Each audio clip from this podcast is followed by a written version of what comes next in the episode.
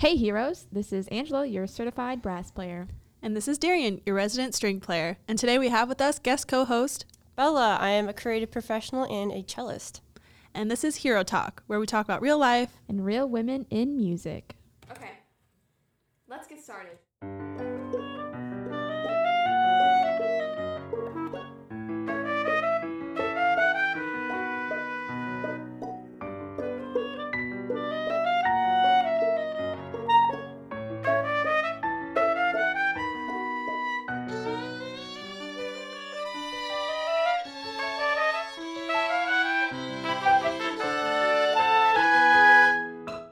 Bella, how are you? I'm good. How are you?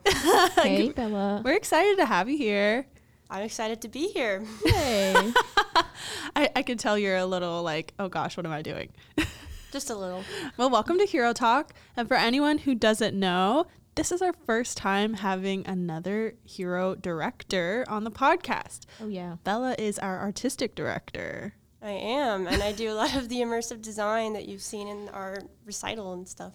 Uh, yeah, if you watched our live stream, we played some pieces by female composers for our quartet arrangements, and we did Bella did immersive design and interactive light displays and everything. It was really cool. Yeah, it was she also really cool. designed our T-shirts. Mm-hmm. Shout out about our merch if anyone wants to check out those T-shirts on our website. Yeah. They're pretty great, and I'm unbiased, obviously. yeah, yeah, and she also has done a lot of our like artwork on our Social Instagram medias, and yeah. our social media. hmm and our website. I know. And Bella. besides being a badass cellist, she's like super artistic. And we're really glad that you're on our team. Aw, say more. So tell us first off just like a little bit about yourself so people understand like why you joined Hero, what got you interested in joining the cause and just a little so people get to know you since they know me and Angela so well already. Yeah, so um, I'm at FSU in my master's. Obviously, that's why I'm here right now. And then also, um, I would classify myself as a new music cellist, new music musician, um, also creative professional. I do a lot of artistic work, and my goal is really to like make music more accessible to more people, get more people interested in it, and I think that one of the best ways to do that is through multimedia sensory things so that everyone can have more to experience than just auditory because not everybody can hear. So That's true. there's lots of different people in the world and i want to try and like get everybody involved if possible. So i want to combine stuff. And that's kind of how i've found a lot of the new music that i listen to and play and that i am advocating. And um, one of the holes in new music in all music is women. Uh, a lot of more diverse uh, composers, uh, and that includes women, uh, do not get performed a whole lot or studied as much. And I wanted to try and break that mold. And I've made it kind of a mission of mine to try and play as much of the female composer music as possible, as well as just not playing music from the canon. that is true. Wow. I, fun fact: uh, Bella was the first person I asked to help out with Hero.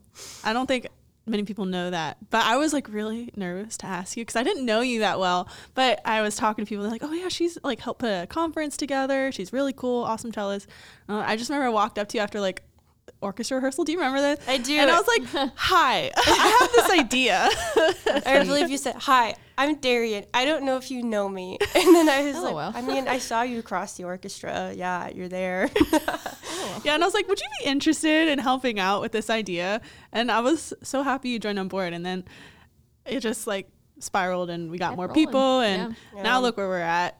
I, I know. hope you I don't had regret no your choice. idea this is what we were going to be doing. When you said you wanted to do like a little thing, I was like, oh, so we'll just do some stuff together. Like maybe have some concerts that are special. Duos. Yeah, and you you knew about my immersive design, and you were like, oh, we could do some stuff with that. It'd be so cool. And now we're like, Yeah, as soon as you told me about not a that, as soon as you told me that, I was like, I'm so game. yep.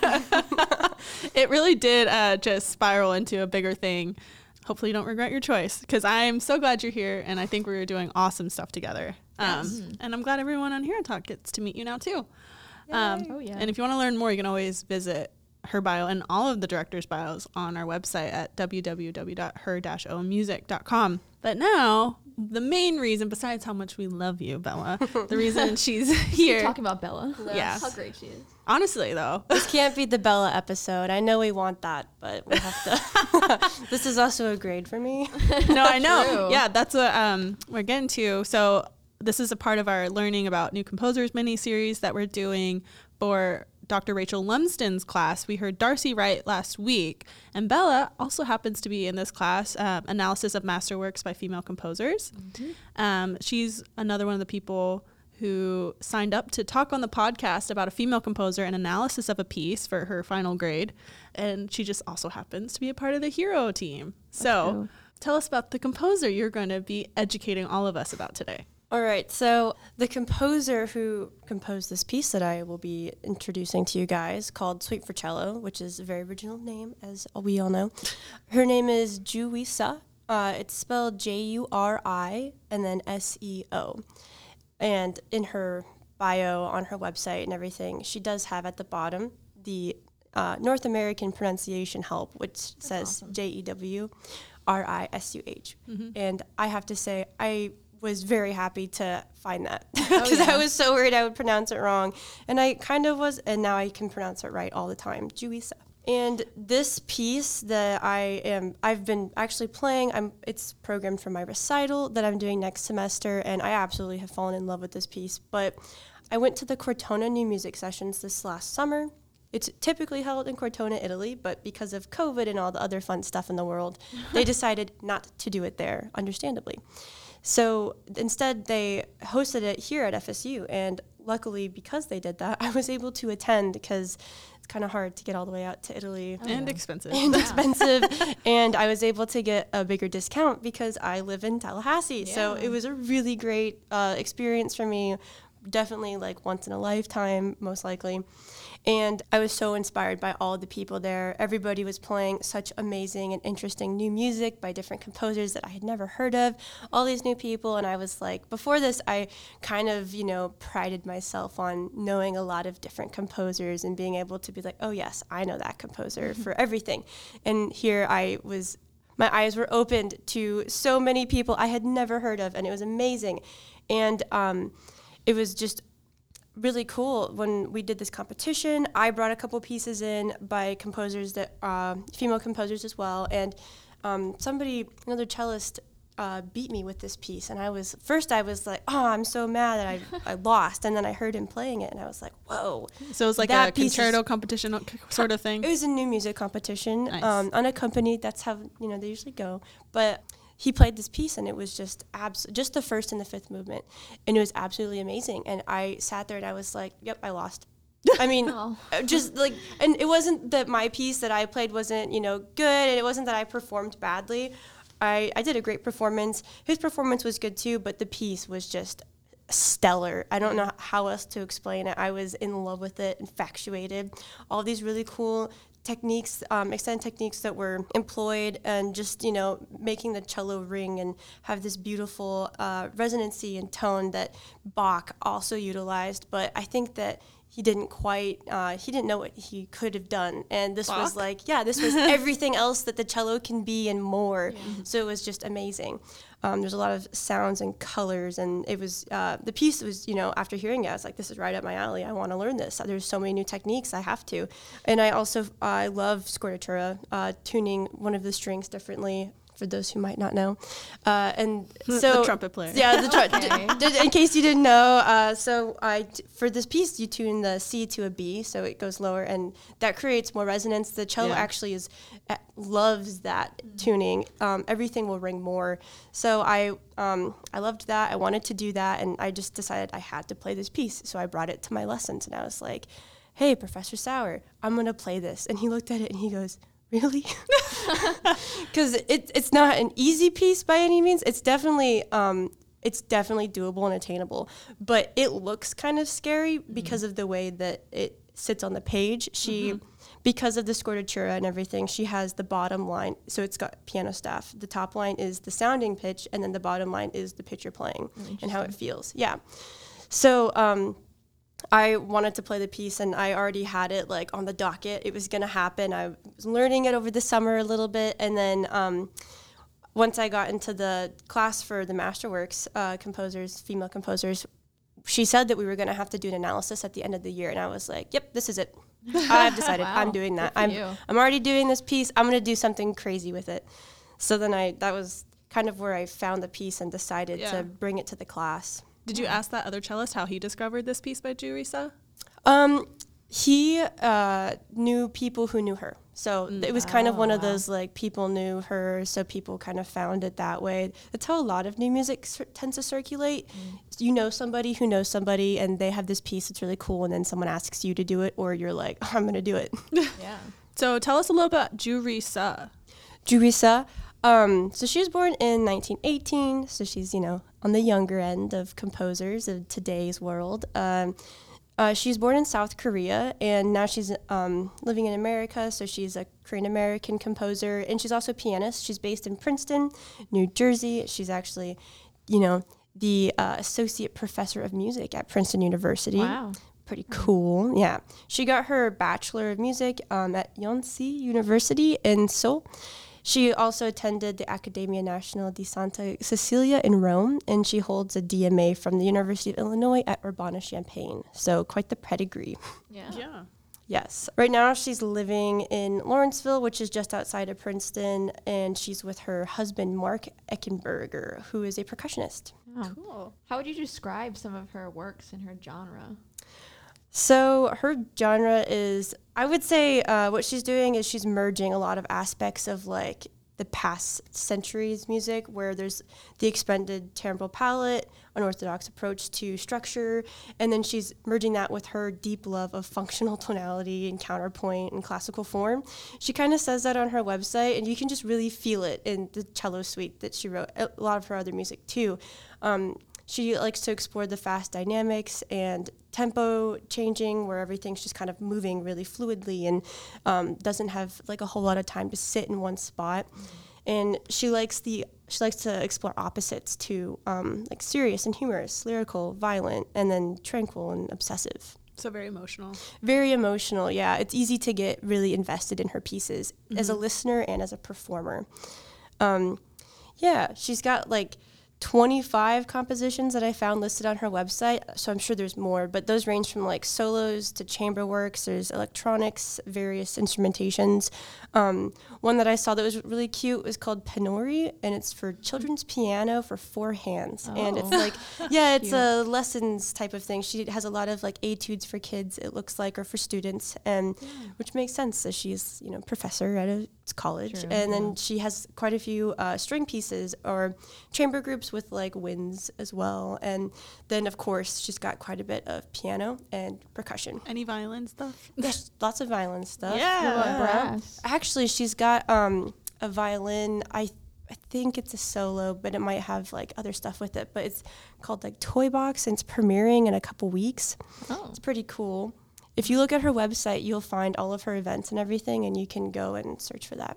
We'll have to put that in our podcast notes for anyone who's looking for some new music to play. Yeah, Yeah. for sure. Uh, any what have she won any like notable awards that anyone might know about? She has. So, I mean, just to name a couple of those little awards Guggenheim Fellowship. Mm, big one. yeah. yep. Uh, she also got the Kozu- Koussevitzky Commission from the Library of Congress, mm. which is a big deal, as well mm-hmm. as the Goddard Lieberson Fellowship.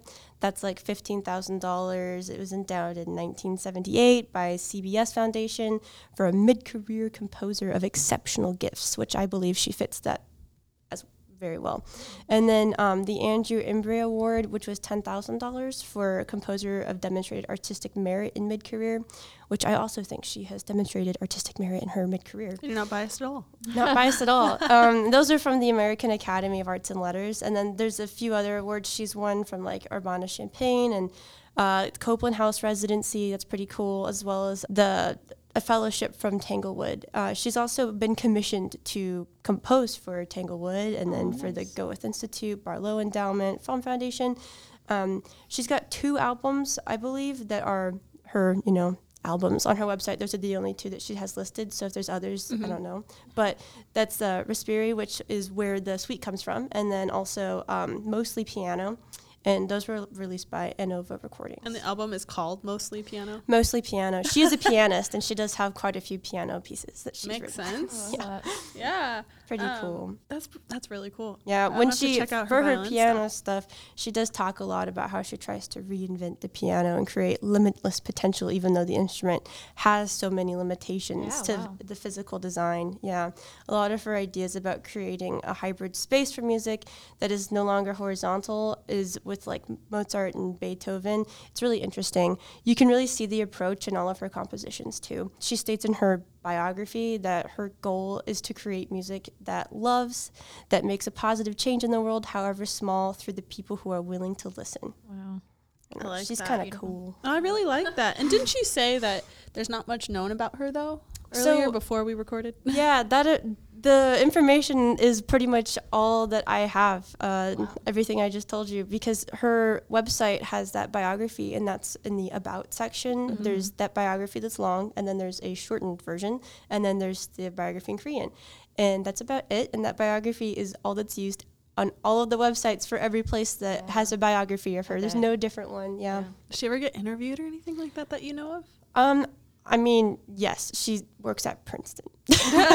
So That is true. So I'm assuming that she's not like on socials or anything like that heavily. She has an Instagram. She it has an. Instagram, Oh, yeah. okay. It's just uh, her biography is kind of that biography is the biography.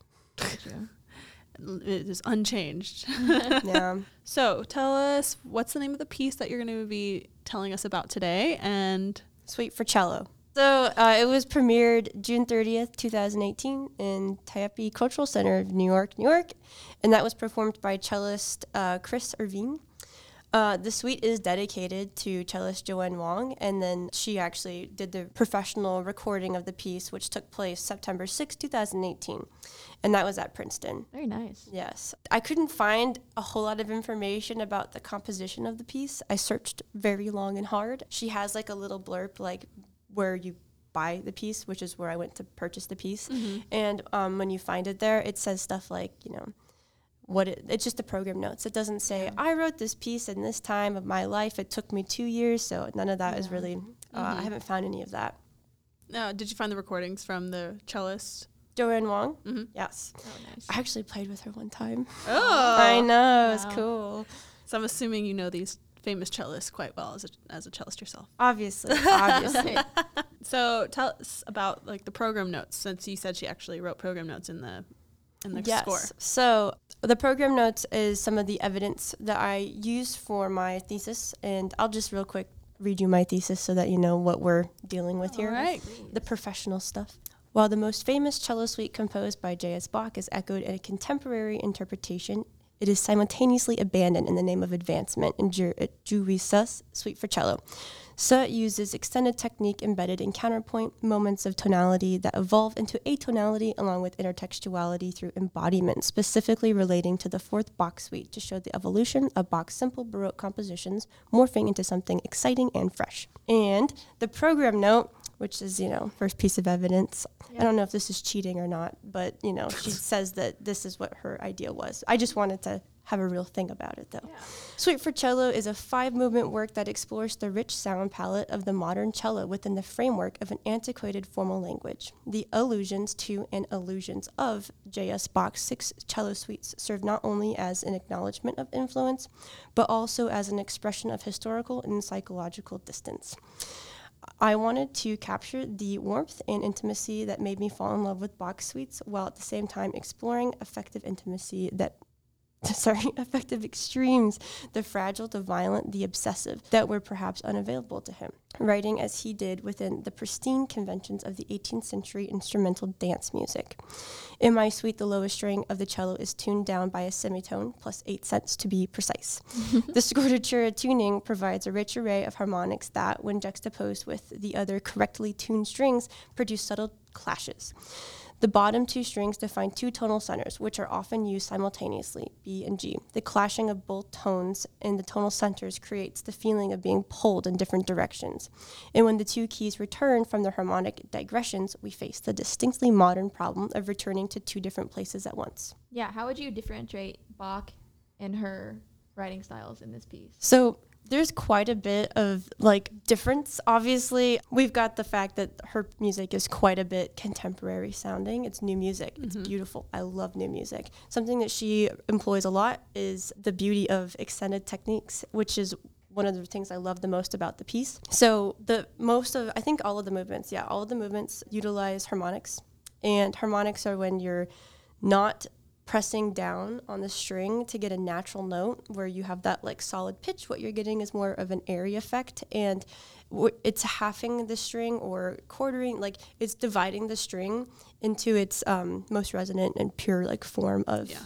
uh, sound so it's got a different quality of sound and it's absolutely beautiful and the way she uses it is really cool And now for like a future trivia, I can ask you what a harmonic is now, Angela. Oh, I know what that is. We have remember. harmonics. I've played guitar. yeah but i i actually have my cello here and i Mhm. would love to demonstrate the difference between the harmonic and the natural har- the natural sound Yeah.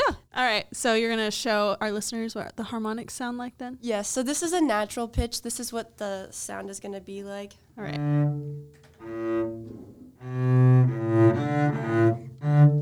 It's very clear and then the harmonic is much more airy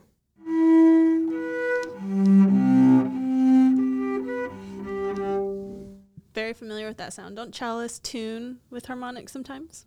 We do it helps us to know how the tuning is um, they will really wobble a lot more when they're out of tune more than normal notes will the natural notes so she uses a lot of that those harmonics especially in that first movement and the second movement which is where i draw a lot of the comparisons from bach Mm-hmm. in my thesis Nice. So, how did you analyze this piece? So I chose a very different form of analysis than normal. I did not use like Schenkerian formal analysis, which was what we really worked on in our class. The um, female masterworks composition analysis class, what we did was we learned different ways to do analysis besides that normal Schenkerian analysis, formal analysis. So I really wanted to challenge myself and find a very different way to analyze this piece that would be more accessible to cellists and in a way kind of more um, just idiomatic for the cellist for a modern cellist today a female cellist Like if someone was gonna play the piece or something. yeah if someone's going to play the piece i feel like this would be more useful than looking at five one five one two True. yeah so Yeah. i um this that was my goal was to find a new way and i think i did. I did a lot with intertextuality uh, between the two texts. So like comparing both of them uh, comparing the sa to bach and I chose the fourth suite because I felt like it was the most similar to the first movement and the saraband of that suite was really similar to the second movement and the bowing and everything. So with that, for the intertextuality, there's a lot of really obvious similarities, like the there's a lot of, you know, Baroque style counterpoint that's happening. Obviously, so it does break a lot of the rules um, with some dissonant tonality, you know, that G and B. She's always tonicizing both of those notes, whereas Bach is really just kind of like tonicizing E flat at the beginning, and he's like beating that note to death, which there's a reason. E flat's a notoriously dead note on the cello. It does not ring. I don't know why Bach was like, this is the note, because it's like. Yeah, to make it, um, to make that note really well, a lot of pieces were written in E flat. You know. This is true. However, I wish that he was like, this is a cello and it's not going to sound super great. Let's Yeah. not do that. But he did it anyway and we can't go back. That's true. so he picked E flat and you have to strike that quite a few times in order to get that, like, you know, to have it continuously playing throughout for the drone effect that he was trying to get. And Sud was like, you know what, I'm going to really have there be like resonance drones. So G and B are going to really ring especially because of the tuning. When you have those open strings, they're vibrating everything. So mm-hmm. that is going to just like be there. You don't have to keep striking it consistently, which is really cool. And she wrote, you know, she obviously talked to cellists and knew what was going on to write this piece. It's so idiomatic. So she does break some of those rules and strays from the typical counterpoint. It's not as straightforward as Bach, but you can see the comparison. And I will kind of, I'm going to play the two of those so that you can hear them. Yeah. So this is the prelude to the Suite Four from Bach. It's just like a couple of little measures. Just to compare.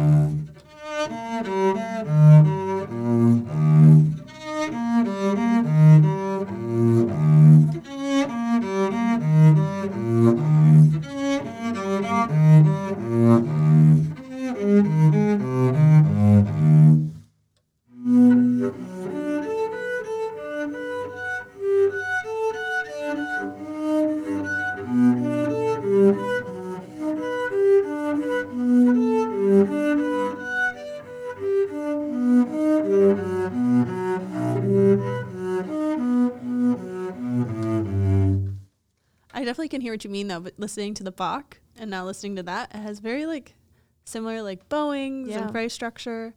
How would you describe other similarities? Yeah, so the melodic contour and the contrary motion that's happening, it's very similar. You can see you're like, ah, she's like definitely like echoing that. And Yeah. it's totally um when she said illusion and illusion to the Bach, you can see exactly what she's talking about. It feels like very similar too. And um, even though the drone effect isn't the same, I think that it is very comparable.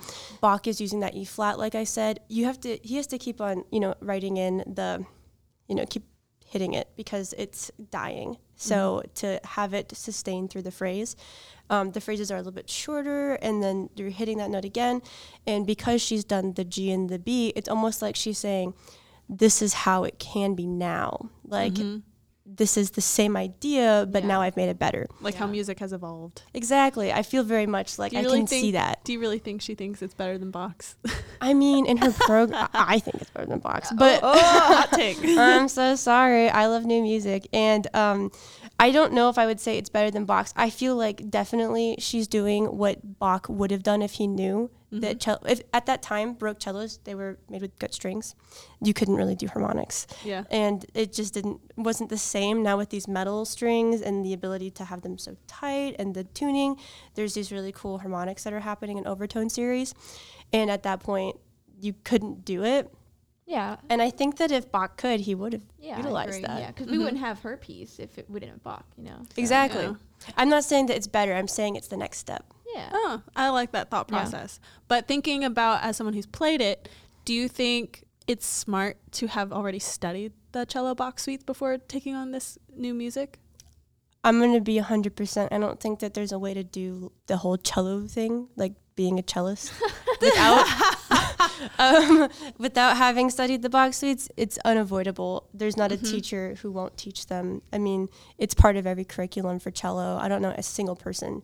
I don't know a single person who is a professional cellist or a new music cellist who hasn't already done Bach. It's, you know, foundational for cello. Yeah. Now I have a challenge. If anyone has never played the Bach cello suites and you're a cellist, please tell us. I want to meet you and shake your hand. uh, but do, or do you find yourself at least referencing back to your history playing the Bach cello suites when you learn it? so, um, this is actually my next like piece of example that I really wanted to Oh, share cool. with everybody. So, my um, my cool thing that I did, my analysis that I think is really interesting that I am excited about is embodied intertextuality. So, not text to text, but body to body in a way where the way that I play the Bach cello suite is very similar in the way, like my choreography, the way I'm moving my arm, and the way that I'm leaning into the notes, and like phrasing, of course, but like more than phrasing, just the way that it feels to actually make those motions happen is very similar. And you can like feel it within both of the pieces. And the easiest way I think I can, and the best like analytical way method is through bowing to really explain all this. And um, I'll break it down a little further for non-string players who might be listening, who just want, who don't know all this stuff. I'm not adding you. I, I just Both looking at As we both look at Angela. well, I wasn't gonna look at you, and then Darian was, so then I felt like I had to too. But um, well. well, so Targeted. you know what bowing is, though, right? Oh yeah. Yeah, bowing is uh, I've going. seen it done. Yeah, you go up and you go down. Yeah. and I've uh, watched the Concept Master. yeah, yeah, so you know exactly what it is. How many? So targeted. How many notes can you play on one bow? Like three or four. So you can do as many as you can fit in one Yeah. bow. Okay, but that makes sense. You can also, if you want, do one, or you can take multiple bows to do one note. Um, basically, it's the direction you're moving the bow and for how many notes and how fast. Um, the tip of the bow is the small pointy end, and then the the frog. we talked about this. Yeah. Remember, it's trivia. Woo. the frog is the end where it's like square and you can tighten it and everything, and that's where you hold it. So up bow is when you're going away from your body and you are going from tip to frog, and down bow is when you're going towards your body and you're going frog to tip. If you have like a lot of notes in one bow, the passage is usually like quicker. And if you're just doing like one bow per note, it's going to be further apart or take longer typically. Uh, this is not law. There are a lot of times when these rules are broken, especially for extended technique, Yeah. and um, it's just typically that's how it goes. uh, the way that the bowing happens in a piece affects like everything. It affects the timbre, the dynamics, the core, effort, Yeah. rhythmic integrity, intonation, choreography, s- the ability how fast you can play, the speed. Yeah, I've heard the bow described as the voice. The voice, yeah, and also the emotional connection, the perception from others too. Like that's where you're showing it. People listen with their eyes. So when you're like t- taking a really long bow, you can make it look like you're just like pouring your heart into that note. And if you do little fast ones, it can look like you're just you know completely like, disconnected from it. If you're like running away from it or something. In the Bach suites, it's very subjective. The bowings are not like they're largely, you know, unknown or don't exist because in the Baroque era, they were not universal bowings. It was kind of like whatever the player wanted to do. And it's still kind of true today. A lot of people, or, you know, everybody does have um, different abilities. Every body physically has different abilities. That's something that's really prominent when you're talking about, you know, men versus women cellists. Like our hands are a lot of times smaller. A lot of times we hold the cello completely differently because we have anatomy that's in the way, and it makes it a Got some little more girls in the way. yeah, you got some girls in the way. So then, especially if they're big, like it can be difficult to like figure out how to hold the cello. Mm-hmm. And it's sad when it's like, you know, last week we had studio class and there's this cellist who's, uh, you know, all the way up into her sophomore year of undergrad in college, and she still hasn't figured out how she wants to hold the cello because no one's told her you need to put your boobs on top of it. Guess you gotta tell her, Bella. I did, and then she was like, "Wait, really?" Is that what? That's why everyone else looks comfortable, and I was like, "Yes." It's like a bra. It's yeah. I mean, it's just it's interesting how it's something that people don't talk about as much. Where there's like actual physical differences and how you can play and how things are more difficult for some people. There's some stuff in like a lot of pieces, especially new music. Um, people are a lot more adventurous and f- they'll do a lot of crazy things. And even, you know, back in the day where it's like, all right, so you don't know how this works. You don't know how big my hand is. I can't reach that octave. But maybe a guy who has a twice as big um, Yeah, kind of like finger in span. piano and Yeah. stuff too. Exactly. And it's it's one of those things where people will be like, "Oh, you're not good enough because you can't do it." And it's like, doesn't matter how good I am. I'll never be able to do that. Yeah. Yeah. Uh, so yes, uh, I really appreciate that Juri gave the musicians the ability to do what's going to work for their own body. And um, every almost the whole time it says free bowing. Try to ensure maximum resonance. So that means do what you want. And the Bach suites are, you know, kind of similar. I approach this piece, and I assume others who have played this piece approach it the same way or similar um, to a Bach suite because of the similarities that I mentioned before with the counterpoint and the phrasing and everything, and the instructions on the page also. Uh, with the piece so similar to Bach, I used the bowing ideas that I actually used for most of the Bach suite. Um, for the beginning of the fourth prelude, I've got all separate bows, and it doesn't matter which voice is leading where because um, in the counterpoint where the voices are you know different, sometimes you'll slur the voices together so that you can hear them, or you will connect them through slurs. But at the beginning of this, it, it's like what you're trying to do is create this long, sustained, like bell like tone, and it, it works for both of them. So that's what I did for both of the pieces. I was like, oh, this looks like Bach. I'm going to do what I did for Bach here. And mm-hmm. that's what works for me. And if somebody plays Bach differently, I would assume that they would do the way that they're playing Bach. So for all for most of the movements of this suite, I used uh, bowings that are super similar to the dances um, from Bach, and um, faster and slower and everything. Basically, it feels similar to the when the player's playing it. When I'm employing these bowings, they give me the same sort of feeling in my bodily choreography as I get from the Bach the swooping arm going all the way down to the bottom string and then coming back up all the way so I can get those other notes that are on the upper strings, but trying to make them smooth and close together and have that like seamless connection um, with the music until I want it to be silent. Like that is the same feeling. And it is just kind of like uh, deja vu while you're playing it. You're like, oh, this is a, a thing I've done before. Yeah. I've, I've felt my arm doing this. I feel this in my body, in my fingers, you know, in my left hand as well, going down there, going up here. Do you find yourself playing in Baroque style sometimes? Because Bach is obviously a Baroque composer. Yeah, so no. yeah, no. Well, No. I assumed so, but I was like, you know, no.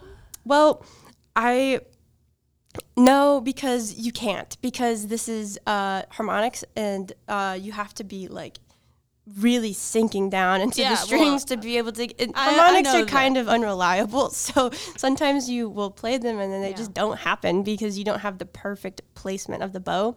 So it's not very similar to the Baroque style. It's just um, Maybe in the other movements. in the other movements, um, I definitely the second movement, yeah, is much more baroque feeling because of the way that you're slurring the chords together, so that you can have the bow be prepared for each one. And it was interesting because when I decided I was gonna compare to the fourth the fourth suite, I was like, oh. Well, this is interesting. I haven't played the fourth suite since my auditions for masters, and that was like two Oh, years nice, ago. Yeah. I know, and I was like, I'm a little worried about this. Will I be able to pull this off? Because I had just kind of decided to do that, to actually play it for everybody. I was going to use a recording, and then I was like, no, I need to show. And um, when I decided that, I got it out, and I was like, oh wow, it it's really it feels like it's the same. So it felt really comfortable to be doing it because it wasn't like I left it. It's like I was still there. Yeah. Do you think practicing this piece has helped that piece become? Yes, I do. I think uh, it's like, you know, anytime you do stuff multiple times, you're Yeah. making it easier to do more stuff. So, yeah, yeah. You're, you're making it harder by doing the harmonics. you know? Yeah, it's harder when you do harmonics. I know, I was like, Harmonics- oh, this is so much easier now. I don't have Yeah. to worry. Harmonics are hard. I don't do cellists do false harmonics like violins do. Yes, and it's worse for us because we have to use our thumb. Oh no. We're doing this kind of spacing. I Well, because it's farther away than on violin, but they suck too. yes, no, they suck for everybody. Unfortunately, they're just, you know, chaos, although they're amazing. I love them. And when they're in pieces, I'm like, this is great. I love this. Not always love playing it, but I always love experiencing it. when they're done right. When they're done right. when my Yeah. thumb is bloody from them, I'm not always very appreciative, to be honest. Aw, So, do you have anything else you want to play for us? Yes. So I wanted to just kind of demonstrate what I meant by the slurring and Yeah. show like how it works uh, doing the, the couple notes together. And I'm going to play the the Sarabande from the fourth suite, and then or not all of it, but some of it, and then a little bit of the the sa second movement, just to compare those two, so you can hear that with the slurring. And this is the Sarabande from Bach. yes, from the Bach four suite. Just just there's a lot of slurring and connected in the voices and the counterpoint. Yep. Gotcha. All right.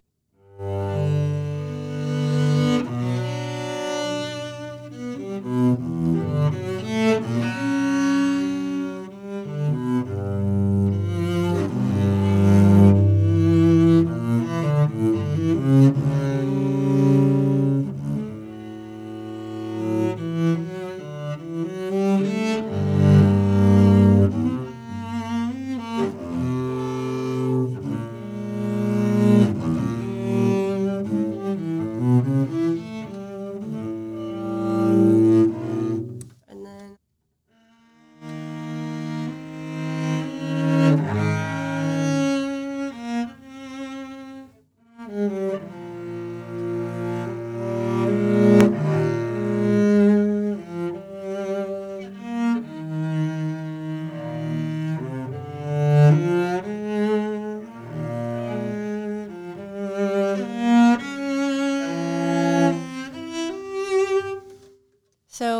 part of what I really wanted to make sure that you guys can hear, mm-hmm. hopefully you can hear what's happening.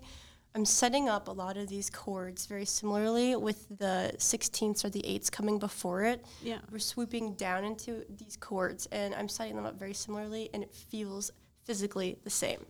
Yeah, and you can almost if I didn't know that that C string was tuned down to a B, I would Yeah. I could be like, "Oh, that's Bach." Yeah. Now, usually it's like, oh, it's Bach, and then you hear dissonant stuff and you're like, whoa, Yeah. Yeah. that was cool.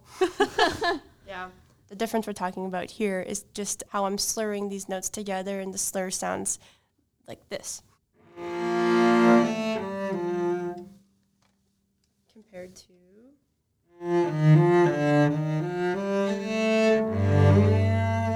We're slurring into those different chords.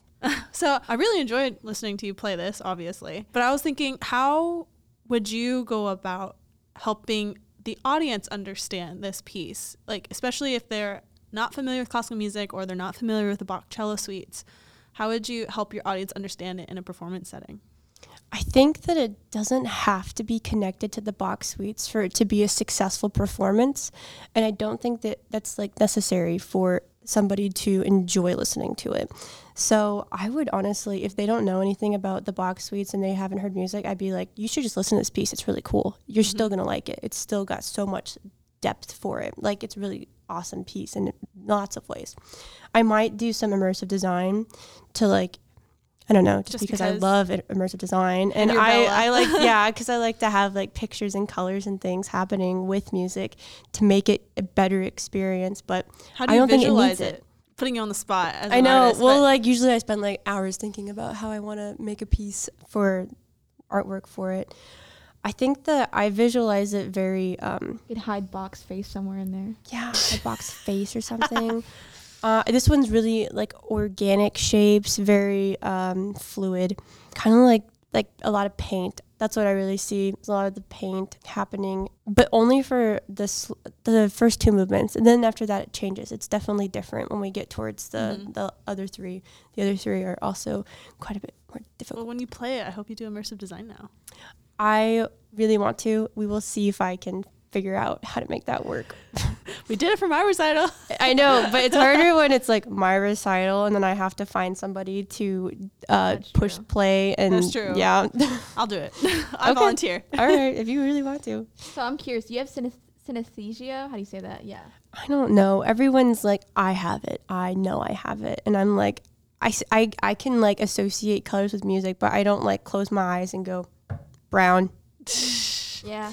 Okay. So I'm not, I don't know. I, I definitely can like visualize things with music, but I don't know if I have synesthesia. That's a very, I feel like you know, you know. yeah, I know. Cause people are like, oh, I definitely have it. So I'm like, I, since I don't think that, I probably don't. Yeah. Fair. Yeah, I think there's a lot of ways to visualize art without having to have synesthesia. Yeah. Just the way she talks about it, though, makes True. me think. You know, it's a, it's a deeper level than I've heard other people talk. Well, she's also extremely creative. Let's be honest. Thank you. I've had someone tell me that I've ha- that I have it, but I don't think I don't know because it wasn't like somebody who I think should be Telling you. diagnosing others. yeah. Fair so enough. I don't know. I don't know. I haven't actually thought that it's important enough for me to go actually figure that out. Yeah. ah, fair. That's cool. All right. All right, well, let's move on to trivia. But before we do that, I just want to say we are so glad that we have you here today. Oh, thanks, Bella. And we, uh, if you want to reach out to any of us or ask Bella more questions about the piece, uh, since she's on the hero team, we will easily be able to give her all your questions if you have any. Um, you can find out more information and up to date information about hero events and projects we're doing on our website at here, www.her-omusic.com or on our Instagram where we're posting pretty much daily, which is at hero.musicians. Um, please reach out to us. Let us know if you have any questions, want to tell us a story, want us to talk about something specific, and we would love to hear from you. And now let's move on to our lovely, super fun trivia. Very nice. Let's do this. It makes me so happy. Okay, Angela's All right. asking us today. Bella, you're up. All right. Number One. All right.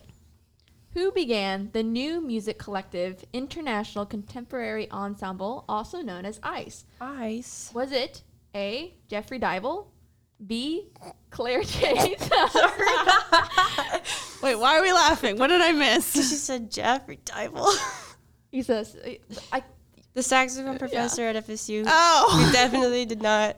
No, but he was- yeah, he helped with Cortana. obviously I don't He know also- the yeah, he brass helped with. Cortona. Sorry, it's just funny because I. Oh, Now you know. Okay, A is not it. Well, B. Claire Chase or C. Maurice Andre. Maurice Andre. That's your answer. I think so. Or wait.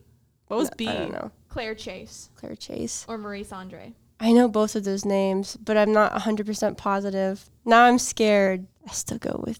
No, I go with B. B. Yeah. Good choice. Okay. Maurice Andre is a trumpet player. Yes, he is. Okay. I knew I knew that. Claire Chase. Is Well, you a got you got flutist. one. Claire Chase is a flutist, and I've met her, so now I feel bad. Oh, it's okay. We're putting you on the spot. It's always hard. All right, It number is scarier. Aw.